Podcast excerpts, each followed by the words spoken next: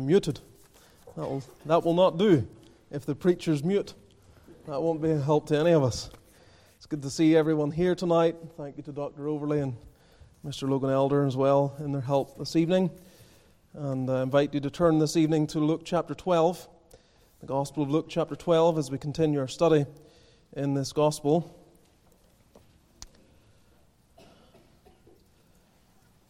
number of additional matters. Thankfully, Mrs. Panosian's uh, fractured um, pelvic bone isn't so bad that she's unable to put weight on it.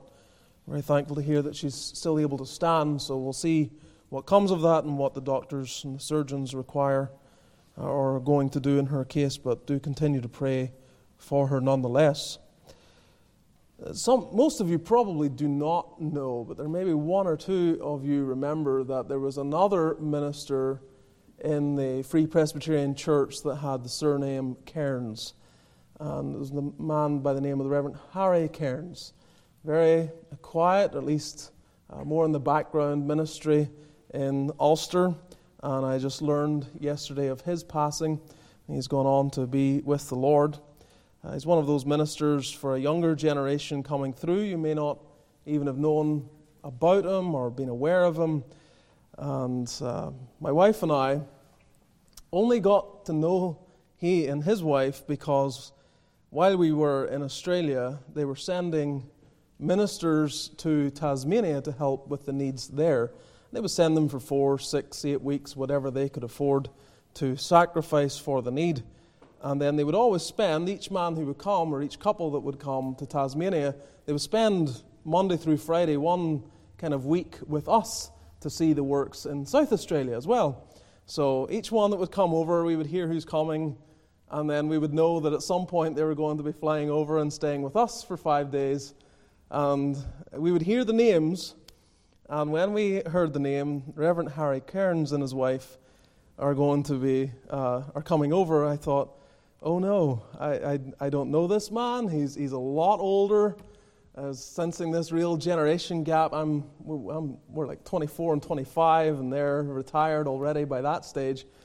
And I had this fear of, I don't know, I guess it was fearful for Melanie too, having an older lady and having to cater. And you're in your mid 20s, you really don't, you feel like you don't know what you're doing. So it's all very new for us. And uh, so we were worried, like really worried about them. And then they came over, and they were the easiest couple of all the ones that came to stay with us. They were the easiest couple to host. And they were so funny, the way that they would relate to one another. The love between husband and wife was very evident. The way we poked fun in a good way with each other showed the affection that they had. So we were sad to hear the news of the passing of our brother but he is uh, absent from the body, present with the Lord, which is very far better. The other matter, for those who haven't heard, it seems a lot of focus on the Overleys in recent times. But for those of you that didn't hear, uh, Claire Overley got engaged. So we congratulate her. For those of you who know Claire, very thankful to hear that news and trust God will lead her and uh, the young man that she is Uh, fall in love with as well in future days and be with them. With all that said, we come to Luke chapter 12, and we are reading from verse 13 tonight. We come to a, what I would say probably a, a relatively familiar portion of God's Word, and I trust it will bring a fresh and challenge, encouragement to us this evening. So we'll, we'll read from verse 13, Luke chapter 12 verse 13 and following through the end of verse 21. So let's hear the word of God. One of the companies said unto him, Master, speak to my brother that he divide the inheritance with me. And he said unto him, Man, who made me a judge or a divider over you? And he said unto them, Take heed and beware of covetousness. For a man's life consisteth not in the abundance of the things which he possesseth. And he spake a parable unto them, saying, The ground of a certain rich man brought forth plentifully. And he thought within himself, saying, What shall I do? Because I have no room where to bestow my fruits. And he said, This will I do.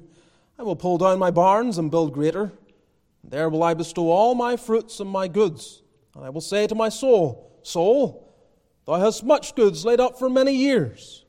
Take thine ease, eat, drink, and be merry. But God said unto him, Thou fool, this night thy soul shall be required of thee. Then whose shall those things be which thou hast provided? So is he that layeth up treasure for himself and is not rich toward God. Amen. May the Lord bless the public reading of his word, write it on our hearts, and give us the respect that we need as we receive it tonight. Let's pray. Let's all of us ask for the Lord's help, beloved. We need, as always, the Spirit's ministry in our midst, and I hope you know that. You need the Holy Spirit to help you receive the word with profit. Lord, we acknowledge our need, as always, for help. We are reminded that we know not what a day may bring forth. And we hear of the passing of the aged and the infirmity of the aged, and we realize that we don't even know whether we will get to that stage. We know not what a day will bring forth. So we pray that we might be ready. And we ask for grace to live with eternity's values in view.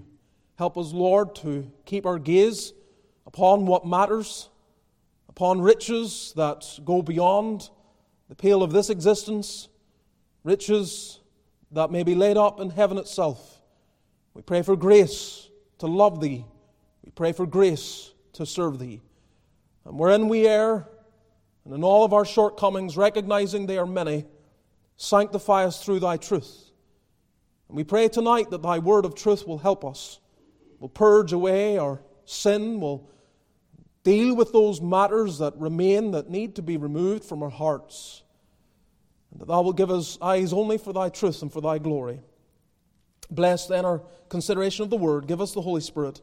Meet with us, Lord, and do deal in kindness and mercy to thy people, to thy church, and deal, O God, even in mercy to those yet without Christ. Save, we pray, and extend thy kingdom, we ask, in Jesus' name. Amen. I'm quite sure that more than a few of us this evening that are gathered have witnessed a scene like what we have tonight play out before us.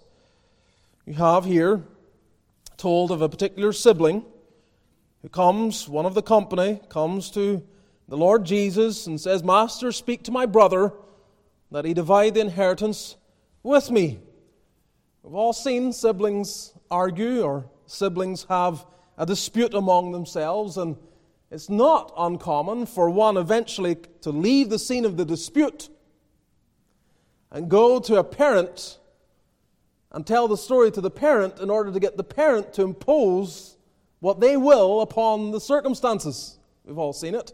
All of us who are parents, you know what the kind of pitter patter of the feet coming toward you. You've already heard them kind of disputing over something in the bedroom or somewhere in the house, and then the pitter patter comes, Mom, Dad, you know, such and such has said or done or won't let me or whatever it might be. Well, such is the context as we have it this evening. This gentleman seems to even interrupt the Lord Jesus Christ. We can't say for sure, but following on from the sober message that he gave concerning the sin of hypocrisy, then one jumps in with what appears to be a completely unrelated matter and desires that the Lord give his attention to his personal concerns rather than that which he was already dealing with. The sibling is not happy, not happy with the division of the family estate. He has a problem with it. And our Lord Jesus hears him, speaks very soberly to him, and brings to the attention of everyone there a sober reminder as to the danger of another particular sin. Not just that of hypocrisy, but that of covetousness. And so tonight, beloved, as we look at these verses together, we look at them under the title Reaping the Harvest of covetousness, reaping the harvest of covetousness. We don't want to do that. And that's the warning of the passage before us. Note with me, first of all, the scene. The scene. And in the scene of the opening verses, there is the request from a brother, first of all, a request from a brother. One of the company said unto him, Master, speak to my brother that he divide the inheritance with me. A request might be putting it kindly. The language has a ring of demand about it. Master, speak to my brother. There's no inquiry, there's no uh, kind of kind approach or uh, careful use of language to, to see if the Lord would will to do this. He just comes out with it. Master, you speak to my brother. You, you ought to speak to my brother, is the sense of it, that he divide the inheritance with me. Using the title Master, clearly he recognized in Jesus Christ authority. It may be that he's even found among the kind of wider group of the disciples referred to in verse 1 of the same chapter when Jesus began to say unto his disciples, first of all. So he has his, his followers in mind, those who are listening to what he's saying, trying to incorporate his teaching, and this gentleman may have been from the same group. The man doesn't seek to clarify the case. We have no idea whether he's older, the older sibling, or the younger. The assumption would be that he is younger. We don't know whether what he is asking is in accordance to the stipulation of Old Testament law. If we assume that he is the younger, then he is looking at his older brother, and the older brother, the law would stipulate to him that the firstborn son would receive a double the inheritance, whatever that might be, depending on how many brothers there are. And so, if you take, for example, there may be four brothers, the first uh, son gets 40%, and the other three get 20% between them. If it was just two, then two thirds to the older, a third to the younger. We don't know again the opinion of the, the other brother. Maybe he was trying to unify and maintain the unity of the family estate. Maybe his desire was to keep it all together uh, in order that they might combine the resources to, to be more profitable with the land. And he's endeavoring to maintain that kind of uh, togetherness within the family rather than dividing it out in that way. But the other brother, he wants to divide it, he wants to get his cut, he wants to get what he deserves. And it may be that there's something that the other brother is doing that isn't right. But whatever the case, whatever's going on, with this request, we get then, secondly, a reply from the Savior. Verse 14. And he said unto him, Man, who made me a judge or a divider over you? I couldn't help but note the contrast in how he addresses this man with the word man, with what we have in verse 14 when he speaks earlier in the portion I say unto you, my friends. The Lord Jesus does at times speak very affectionately to those before him, but using the language man doesn't appear to be too affectionate in this context. He doesn't show any sympathy to this brother. And the language our Lord uses, I don't know if you, it struck you or not, but it's, it's very similar to the language of the Hebrew that spoke to Moses on the occasion when Moses tried to stick his nose in with the, the Hebrews that were fighting between each other and Moses tried to step in and stop them from fighting, and then that's when they make mention of the fact that we saw you kill uh, the, the Egyptian the day before, and they say in Exodus 2.14, Who made thee a prince and a judge over us?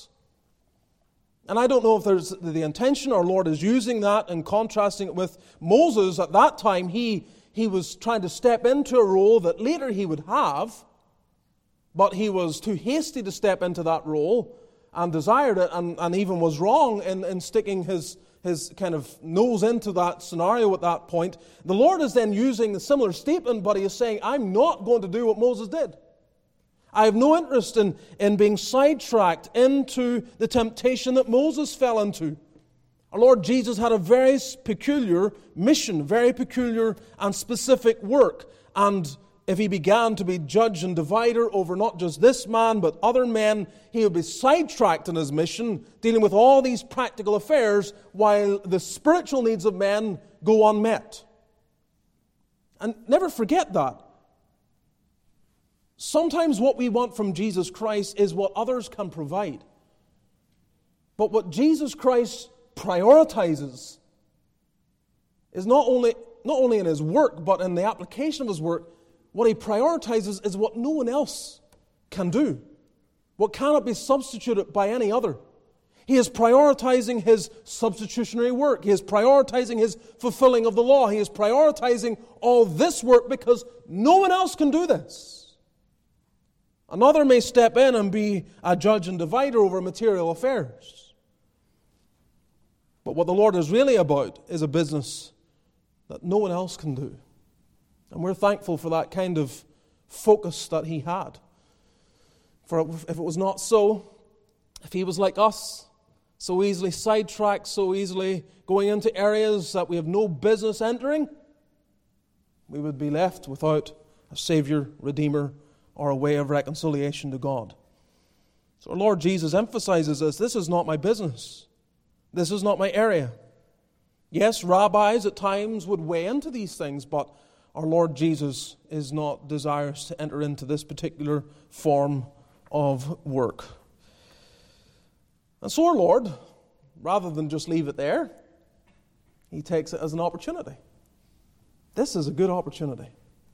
An opportunity to teach, not just for the benefit of the man, but for everyone standing by. Which brings us, thirdly, to a remark for the crowd. In this scene, we have a remark for the crowd. Verse 15, and he said unto them, he said unto them, he's, he's turning, not just looking at the man, but turning to all that still are gathered around. And remember, the scene is that of verse 1, where gathered together an innumerable multitude of people, insomuch that they trod one upon another. There's this huge gathering, and one of the company has come.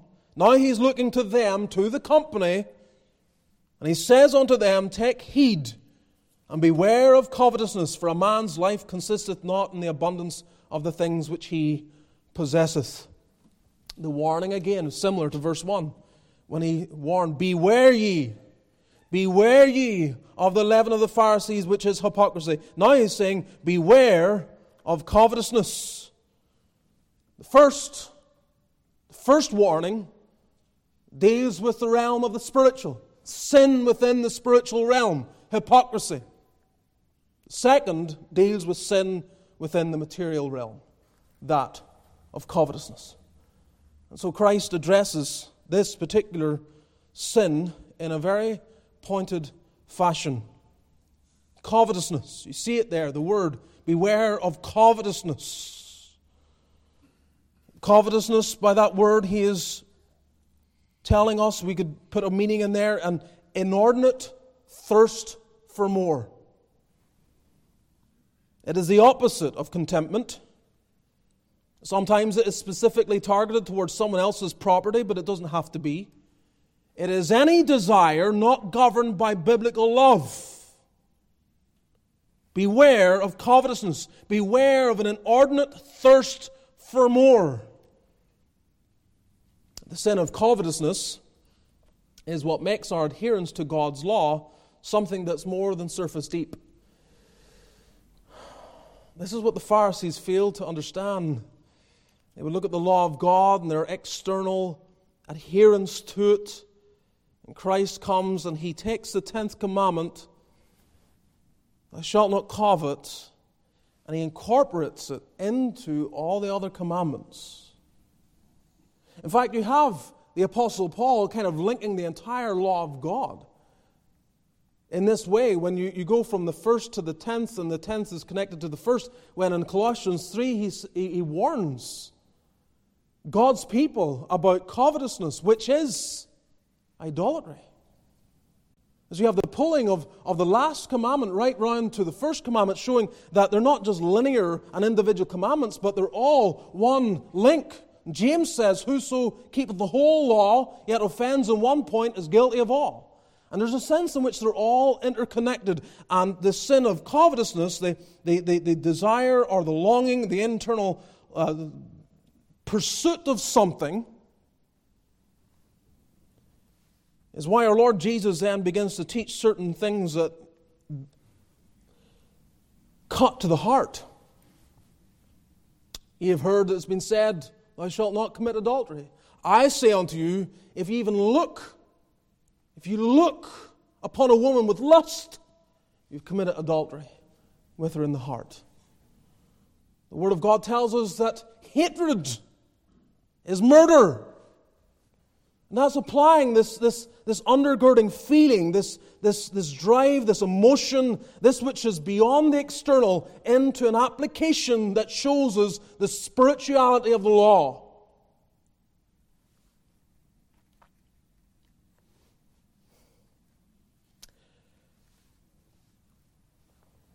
Here, however, it's not just applying it to different commandments.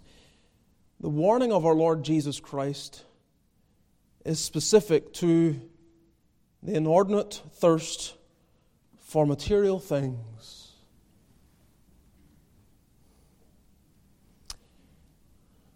It's hard to look at a passage like this in our day, isn't it?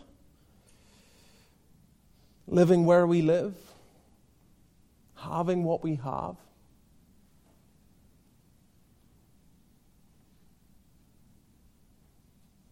Now we must be careful. Our Lord says, Beware of covetousness. In so saying, we must recognize that it's not the possessions themselves that are having things that make it a sin for us. It is how we obtain possessions and what we do with them. Sometimes you hear people talk about possessions in such a way you would imagine having anything is sinful and wrong.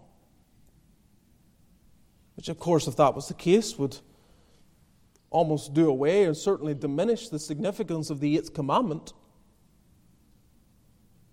which understands the right of ownership and property. The only way you can steal something is if someone has a claim to it and they have a rightful claim to it, and it's theirs. Our Lord has no problem with the fact that men may own things. And there are many wealthy people in the Scripture, Old Testament and New, many of them. And never once, I say it again, never once does God criticize a man for his wealth, only for his relationship to his wealth. How does he relate to it? So he continues A man's life consisteth not in the abundance of the things which he possesseth. A man's life, he's not talking here about his physical being, he's not talking about his physical existence, he's talking about his purpose. A man's purpose consists not in the abundance of the things which he possesseth. His purpose is not fulfilled by the excess of material possessions. That's what men think. He thinks his purpose is fulfilled by the excess of material things. And this is what the Lord is standing before. He is standing before a man who thinks that way. He's thinking that way. He thinks that the significance of getting the inheritance is so vital to his to his existence, to his purpose, to his happiness. Lord Jesus has been speaking some of the most sobering language in all of his ministry, the opening 12 verses. You would imagine anyone in that crowd would almost be afraid to speak. But he comes in with this, this personal matter. And, and, and by the context, it would appear that the very question itself that is simmering in the, the kind of upper regions of his heart. He just wants to get this matter. He's, he's not actually hearing what the Lord is teaching.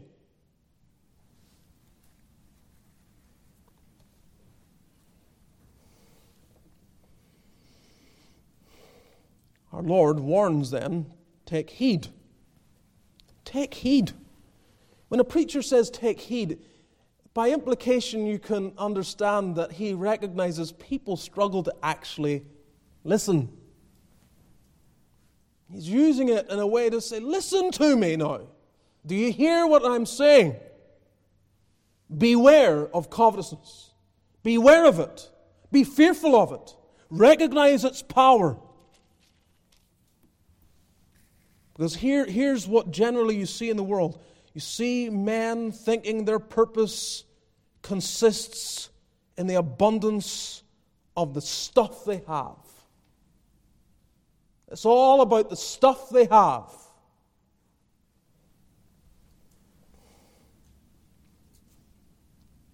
And yet, long before our Lord Jesus, the preacher in Ecclesiastes, with all of his experience of life, in Ecclesiastes 5, verse 10 says, He that loveth silver shall not be satisfied with silver, nor he that loveth abundance with increase. This is what you want. If your whole purpose is stuff, you will never be satisfied. Ever. In Psalm 52, you have the righteous looking on at the mighty, the mighty man.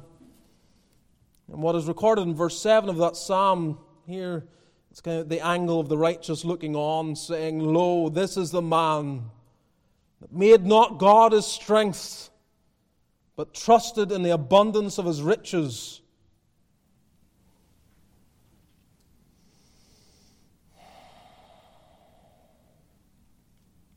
So, our Lord then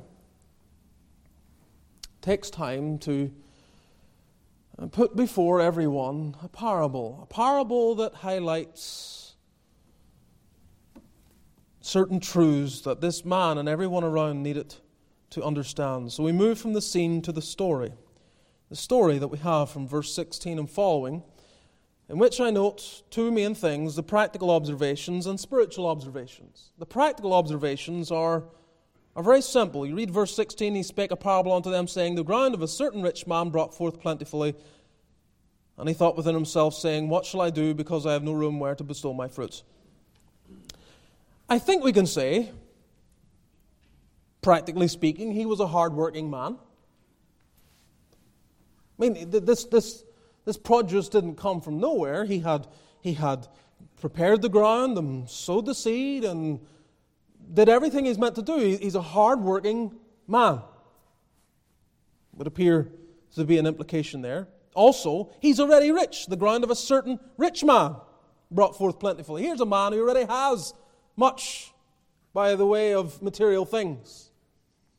And yet there's no problem with that. There's no problem with the fact that he's hardworking. That's commended by Scripture. And there's no problem with the fact that he's already rich. It's not condemning the fact that there's a certain rich man and to despise him for having riches. That's not the issue. But then we move to the spiritual observations. Verse 17 He was unthankful in relation to God. And he thought within himself, saying, What shall I do because I have no room where to bestow my fruits? When I read that, that's the first spiritual observation I see about this man. He was unthankful in relation to God. He thought within himself, saying, How can I render my thanksgiving to God? How can I use this for the glory of God? How can I take this additional wealth, being already a rich man, how can I use this in some fashion that would most honor the Lord? Never asks that question. Never enters his mind. Doesn't fall down on his knees and praise God who had given him such a crop. There's no thankfulness, no gratitude. Verse 17 is a mark of ingratitude, thinking within himself, amidst all the abundance as it's gathered in, what shall I do? Because I have no room where to bestow my fruits. That's the first thing. And of course, the Lord had warned about this. God had warned about this back in Deuteronomy chapter 8, verse 11 and following. As he foresees them entering into the land, taking possession of the land, bringing that land to further fruitfulness and abundance, settling themselves, bedding into an area, and the prosperity that likely would come with it. Deuteronomy 8:11 Beware that thou forget not the Lord thy God in not keeping his commandments and his judgments and his statutes which I command thee this day lest when thou hast eaten and art full and hast built goodly houses and dwelt therein and when thy herds and thy flocks multiply and thy silver and thy gold is multiplied and all that thou hast is multiplied then thine heart be lifted up and thou forget the Lord thy God Deuteronomy 8 is actually encouraging them in the future prosperity that they might enjoy. No condemnation to the prosperity, the condemnation, the beware, the beware is towards The kind of attitude that forgets God in prosperity. He thought within himself, it should be he thanked God.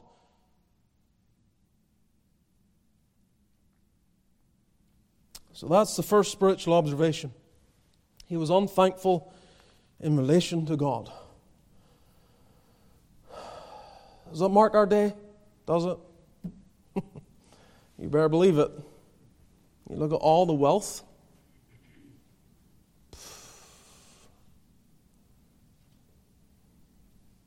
It's unbelievable what we're seeing today. There's always been wealthy people, there's always been extraordinarily wealthy people. People look at the, the billionaires, the multi billionaires of the world, and they criticize and they condemn, and you know, they're horrified that such creatures should exist on the planet. Well, they have always existed.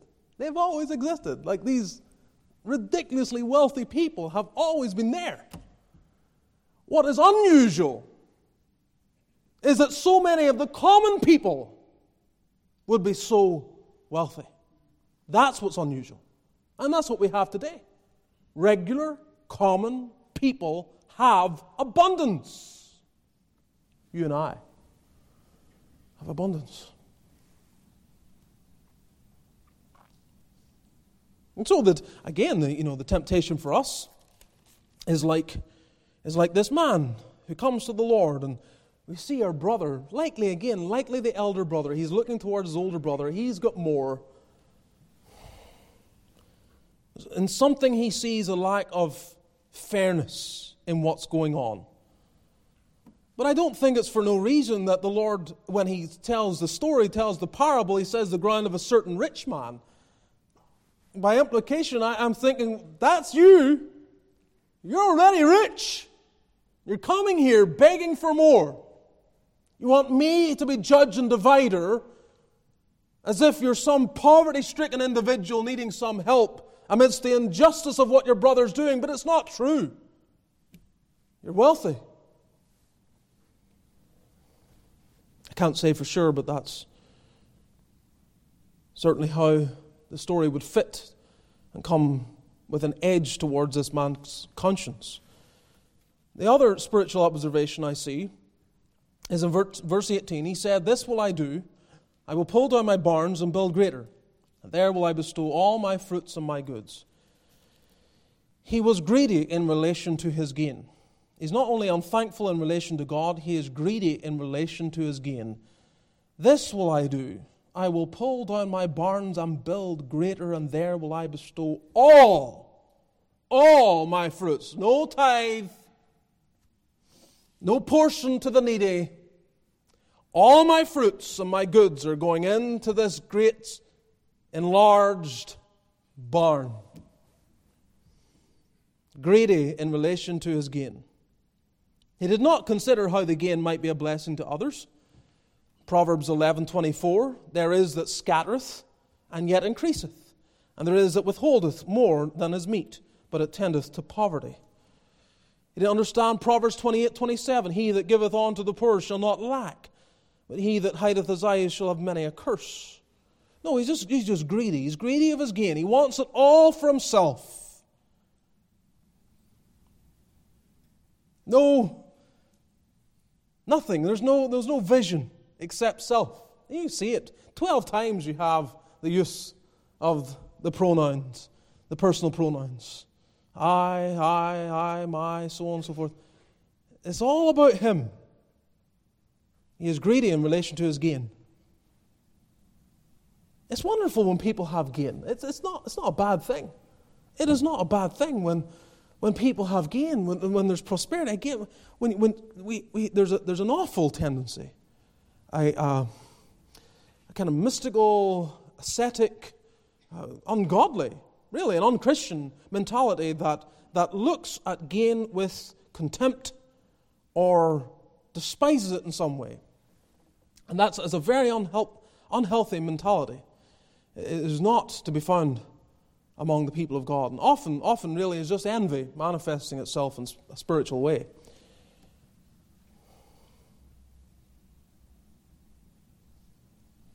The wonderful things that have been accomplished because God has given great gain to people. And they have, by the grace of God, used it. They have used it. Most of us don't know anything about it because they never say anything about it. They go about their business and they divide and they cut up their wealth and they send it here, there, and yonder, helping only God knows who, supporting only God knows what. And they're being used by the Lord. Answers to prayers in many different ways.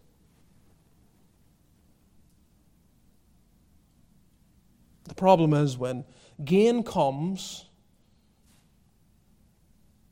and all we can think about is ourselves. So that's the second spiritual observation. He is greedy in relation to his gain. The third spiritual observation, he was presumptuous in relation to his future. Verse 19. And I will say to my soul, Soul, thou hast much goods laid up for many years. Take thine ease, eat, drink, and be merry. I don't think it's too much of an assumption to think that when he talks about how the goods will be laid up for many years, that he will be around for many years to enjoy them. He, he, he thinks that this is the case. He thought he had years. The truth is, verse 20, he hadn't even a day. Not even a day.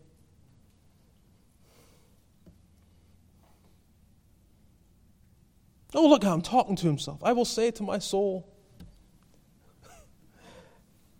he, he understood. He understood the theology of man to some degree, didn't he? He knew he had a soul. Talking to his inner self.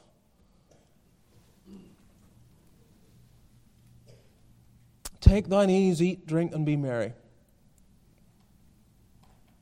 Enjoy all that you have. Presumptuous in relation to his future. Fourthly, he was careless in relation to eternity.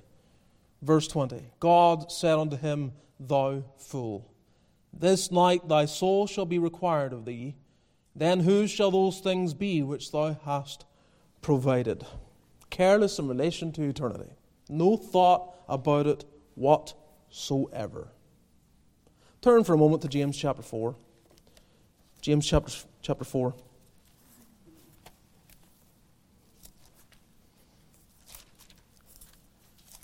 James warns the church of this very thing.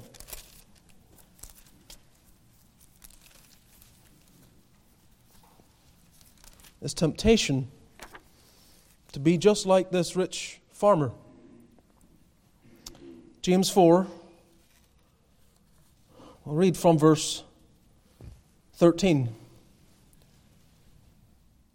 Go to now ye that say, Today or tomorrow we will go into such a city and continue there a year and buy and sell and get gain. So here they're, they're planning. Here's what we're going to do.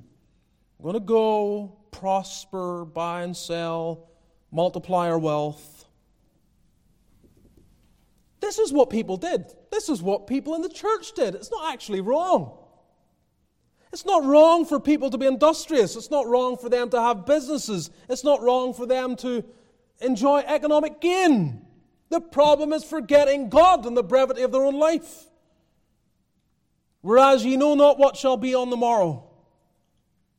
For what is your life? What is your life? There's a question. The materialistic world, my life consists in the abundance of the things that I possess. No, no, it doesn't. What is your life? It is even a vapor. It's a vapor. So if you can, it's like imagining the, the boiled water can take the kettle with it. It can't. Vapor goes and leaves it behind. It's like your wealth, all the stuff that you have. It is a vapor that appeareth for a little time and then vanisheth away. For that ye ought to say, If the Lord will, we shall live and do this or that. If the Lord will. Again, it's okay to go into such a city. Just keep the Lord in view. Keep God in mind. Stop, stop thinking that you're sovereigns over your own life. And so this man was guilty of that very thing. He was guilty of that very thing. He thought that he had all this time and he could just do all that he wanted, take his ease, eat, drink, and be merry. And, and again, he, if the Lord will, I live many years. If the Lord will, I could do this, that, or the other. But he had no thought of God, no thought of eternity. He didn't think about eternity, not for a second. And his wealth could buy him the best doctors, could buy him the best of food, the best of attention, all the things that the health experts of 2,000 years ago might have said to him here's how to extend your life, here's how to live longer. And he, could, he, had the, he had the means to do everything that he could possibly have wished to do. But when God says this night, it doesn't matter what doctor you have. It doesn't matter what cautions you have taken in relation to your life.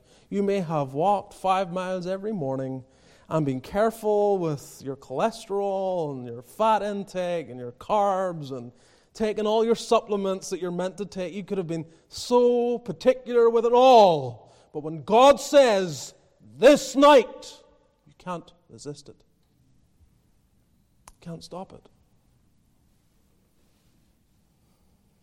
So the Christian, the Christian is constantly aware of the sovereign working of God and the will that supersedes all the will of man.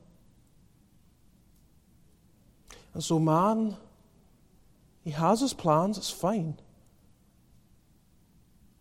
But the way to plan and honor God is always recognizing these things are subject to the will of the Lord. I always remember one of the elders in Hebron, the Ballymoney church. And usually the Reverend David Park would give the announcements.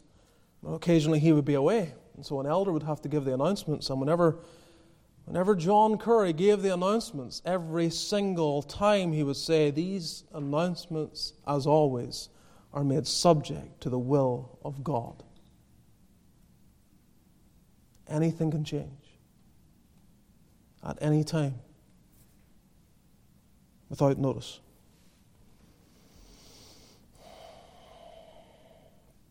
So you have these spiritual observations.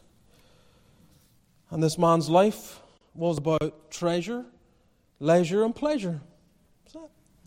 Treasure, leisure, and pleasure. That's all he was interested in.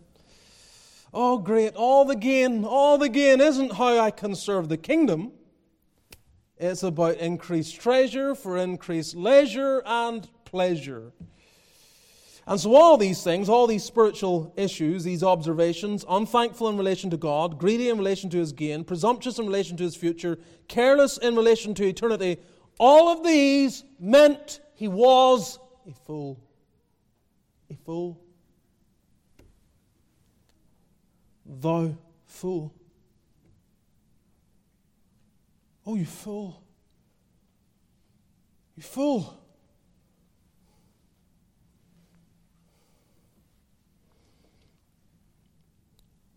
Who's it going to be left to? Who's going to take it? Where will it be after you're gone? Oh, this again, the preacher, Ecclesiastes 5:13. There is a sore evil which I have seen under the sun, namely riches kept for the owners thereof to their hurt. And so it was for this man. And so the Lord is warning. He's warning the, the brother in the company. He is warning his disciples. He is warning everyone beware, beware of covetousness. I, I hope, we, I hope we feel it. I hope we, we feel it. You know, you don't get saved and then this no longer is a problem. We struggle with it. I mean, it, it's go to Colossians 3. I made mention of it. Just, just go there, just so you see that these things continue to be challenges for, for those that name the name of Christ. Colossians 3, verse 5.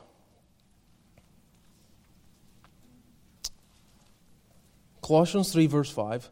Mortify therefore your members which are, which are upon the earth fornication, uncleanness, inordinate affection, evil concupiscence, and covetousness, which is idolatry, for which things' sake the wrath of God cometh on the children of disobedience.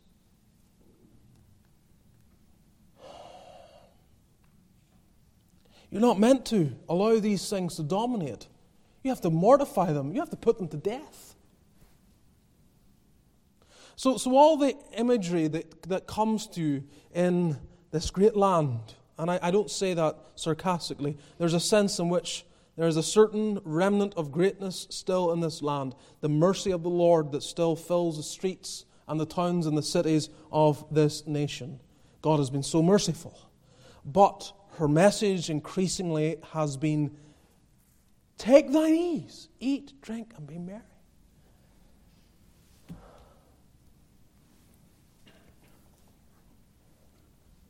the, the, the, the, the, the priority of wealth constantly. A couple of generations ago, someone would get a job, they'd go and work for GM, they'd go to work for some other company, and they would they'd stay there for 30 years. Now, all the advice, all the advice, all the business advice, all the advice in relation to salary is move every two to three years. Move every two to three years. Because you'll never stay in a company that will give you a 20 or 30% increase in your income. You won't, you won't get it. It won't happen. You'll get it. You'll get in, increase of your income, but it won't be a jump 20, 30, 50%. The only way to do that is go to another company who are desperate to hire you. They will offer you a new salary package. That's how. And you keep doing that. You start 70, you go to the next job, you jump immediately to 110, go to another one, you go to 160. And, you know, that, that's, that's that's what you're encouraged to do. And I can understand it. I can understand why young people would do it. Hasten that. And maybe the good that they might do with it, but you think of the sacrifices that sometimes come. Think of the husband that prioritizes this and takes his wife away from a Christian community, away from the preaching of the word, go to another territory where there's no church. No connections, no accountability, no. They're, just totally detached. And he's pouring himself into this new job. She's suffering. He hasn't thought through the whole thing. He's prioritized one thing the increase of the salary. It's the only thing that matters.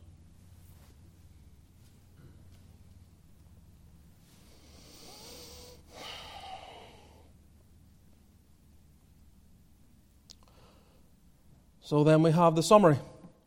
The summary given in verse 21. Having given the parable, Jesus then says, So is he that layeth up treasure for himself, and is not rich toward God.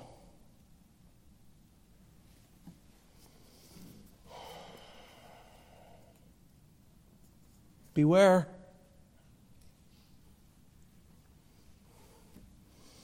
And he says, Beware. You immediately ought to be asking, What am I to be beware of, Lord? Help me here. And here he summarizes it. The goal is to be rich toward God. Now, every life is different. Every life is different. It's not going to be the same for everyone. And the danger is that we look at someone like Hudson Taylor and we look at the kind of missionary life they lived, and you think that's, that's the way it ought to be for everyone. But it isn't. Everyone's different. I was just reading, going through my daily Bible readings, and, and I came across a number of days ago 1 Chronicles 27. In the latter portion of that chapter, it gives a list of all the individuals that helped David with his reign. Those that they were, they were overall the vineyards and the camels and the, and the sheep and the, the oil and, and everything. There's all these different people. They were, they were masters. They were masters in specific areas. And the kingdom depended upon the plurality of gift They all contributed. They all needed to be there. And then I think at the end, if I remember correctly, has and Joab being his general. I mean, he needed that too. He, all these various gifts and individuals that God had provided during the time when David was reigning. And they're so different. They're all so different. And you're different. You're different. How you're rich toward God will look different to others. There are certain undergirding principles, and we're going to look at that in just a moment. But don't mistake in what you see in someone else and say, I need to walk precisely in those footsteps in order to be rich toward God. It will look different to you.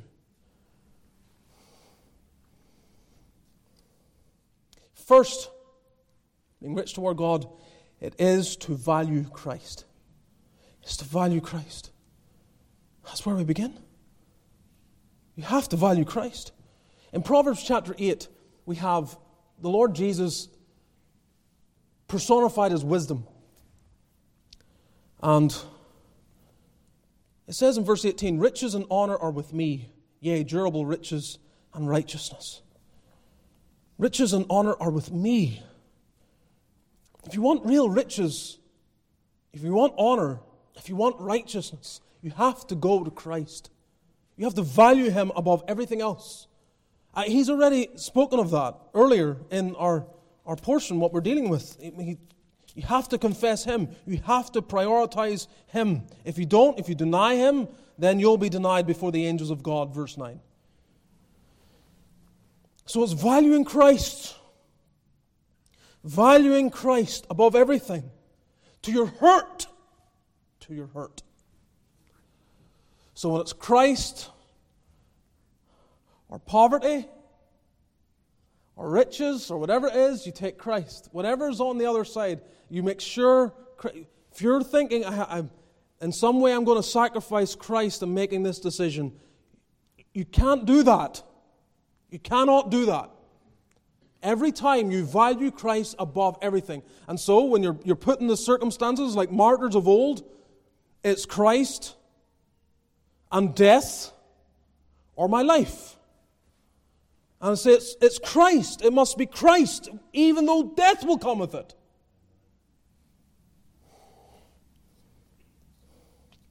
Riches and honor are with me. Riches and honor are with me. They're, they're bound up in Him. They are bound up in Him. Durable riches and righteousness. Durable riches. Is that not what you want? you see, the, the man in the parable, the man in the parable did not diversify his investments. It was all here in this world. He never thought about treasures in heaven. He didn't diversify. And here, here's where moth and rust corrupt and thieves break through and steal. Here is where riches take wings and fly away.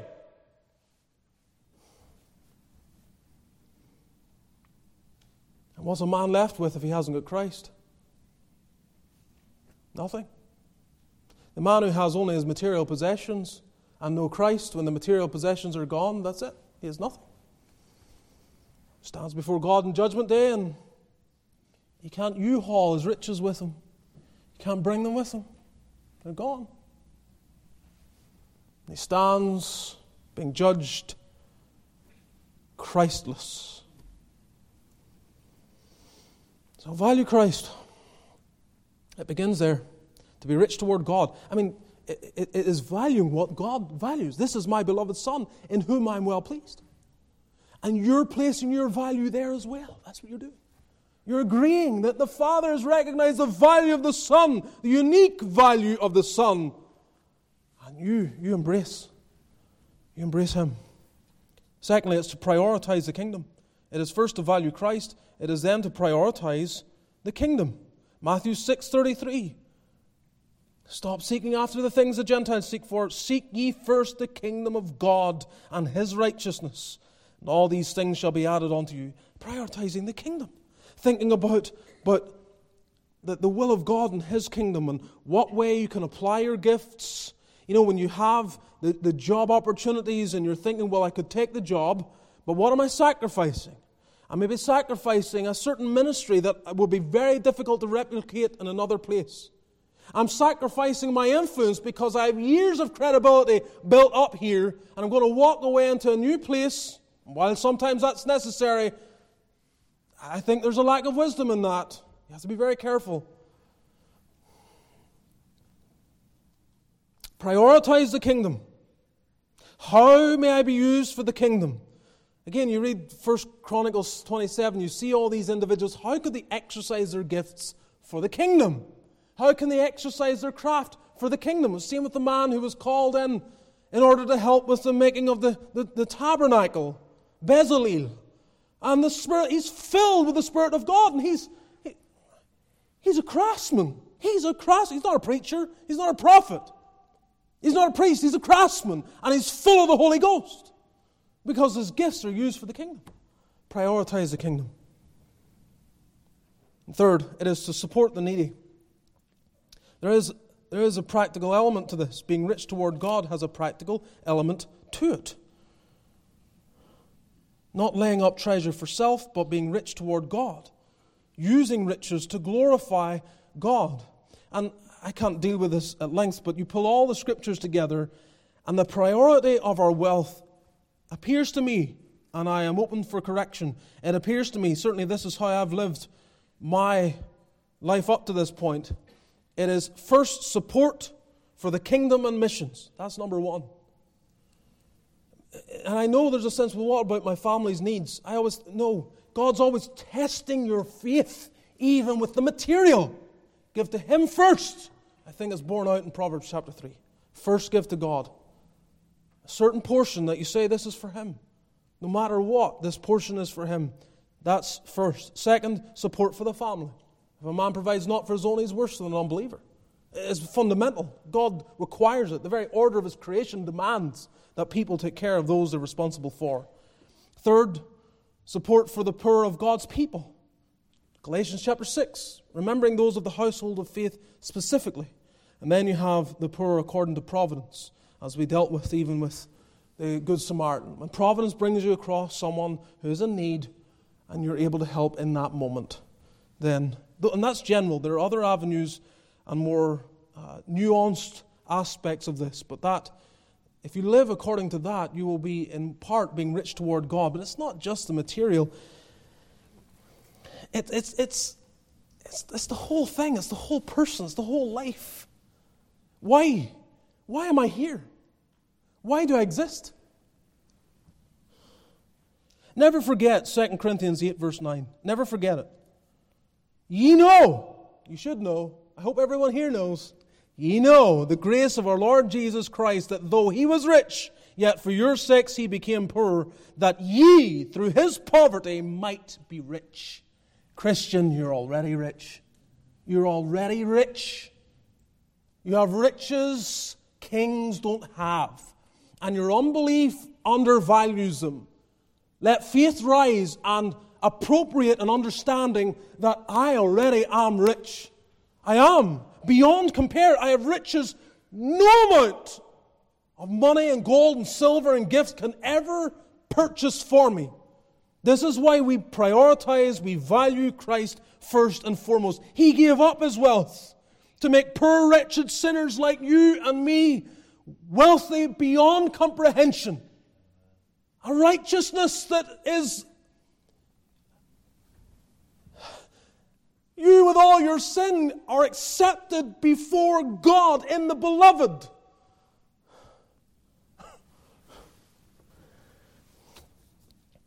What amount of money would it take to get access to powerful people in this world today? It takes a lot of money. It takes a lot of money. Some of these special events, $10,000 per plate, per seat. The money's going to charity, whatever. But and why, why do people do it? Because they care about the charity and they want to give $10,000 to charity? No. It's access. It's access to the other powerful people that are there. That's what they're paying for. And who are they in comparison to God? Think of the sovereign, supreme emperor of the entire universe. What does it take to get an audience with Him? The righteousness of Christ.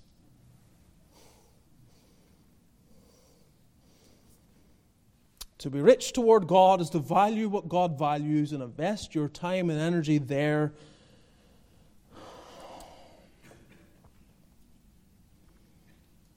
So, if rich, riches increase, set not your heart upon them, beloved.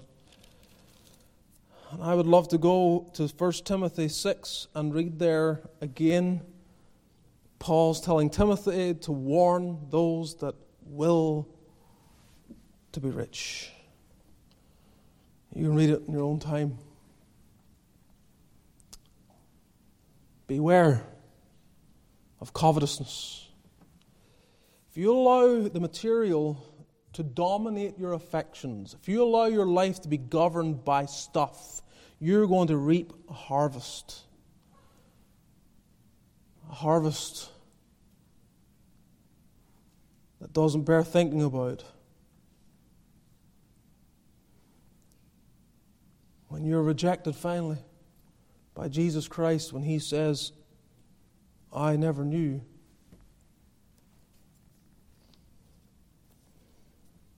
Beware. Beware of covetousness. May the Lord help us. Let's bow together in prayer.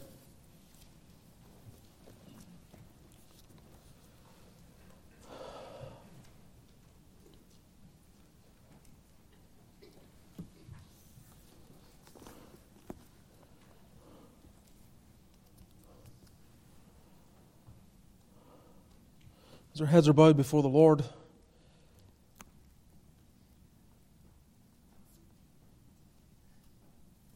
let me warn you again of the, the danger of this, this sin. Covetousness is mentioned in Colossians 3 as one of the sins for which the wrath of God comes upon the children of disobedience. The wrath of God comes upon the covetous. So if you're a child of God, you need to mortify your members. You need to die, as do I, to any inclination to the material and to bow before its power. If you're not saved, you're already given to the material, and you have not the riches that will expand and extend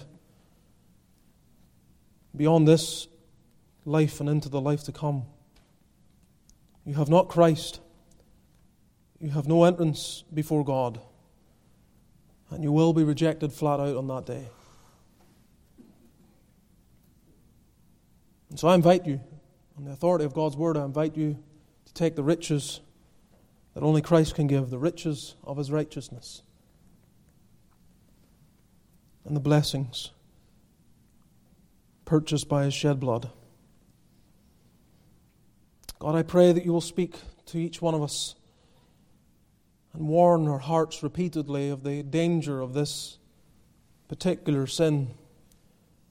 Deliver us from its power, for it is very powerful and it has destroyed countless thousands and tens of thousands and millions.